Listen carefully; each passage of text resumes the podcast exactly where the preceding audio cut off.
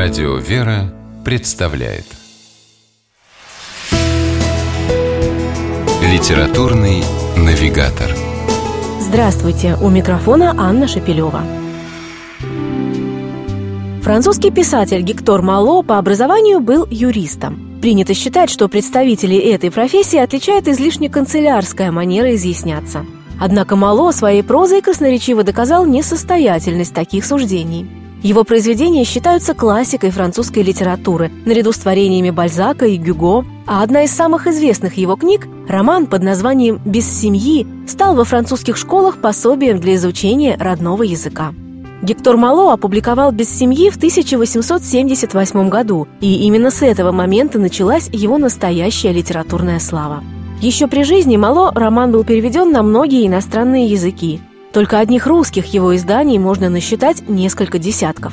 Самое первое из них появилось в России в середине XIX века. И сегодня «Без семьи» продолжает переиздаваться, а интерес читателей к книге по-прежнему не утихает.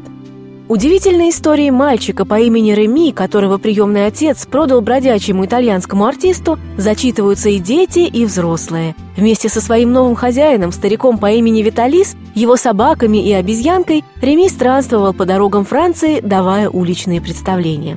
Он узнал голод и холод и мечтал только об одном – когда-нибудь вновь обрести семью – Казалось, что жизнь была к Реми более чем несправедлива. Но мальчик не роптал, не отчаивался. Он шел своей нелегкой дорогой, с любовью и теплом встречая каждого, кто оказывался рядом.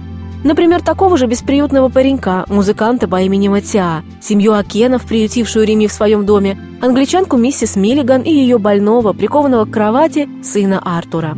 Люди платили Реми таким же теплом и добротой. И, несмотря на лишение, он сохранит в своем сердце чуткость и сопереживание – Финал книги неожиданный и одновременно закономерный. После долгих странствий Реми обретает, наконец, родной дом. И, оглядываясь на свое прошлое, понимает, что на самом деле никогда не был одинок. Рядом всегда оказывались те, кто делил с ним его испытания. Именно за это открытие читатели и ценят роман Гектора Мало. Он дарит уверенность в том, что если в нашем сердце живет надежда и любовь к людям, то рядом с нами обязательно окажутся те, кто любит нас. А значит, мы не останемся без семьи. С вами была программа «Литературный навигатор» и ее ведущая Анна Шепелева. Держитесь правильного литературного курса.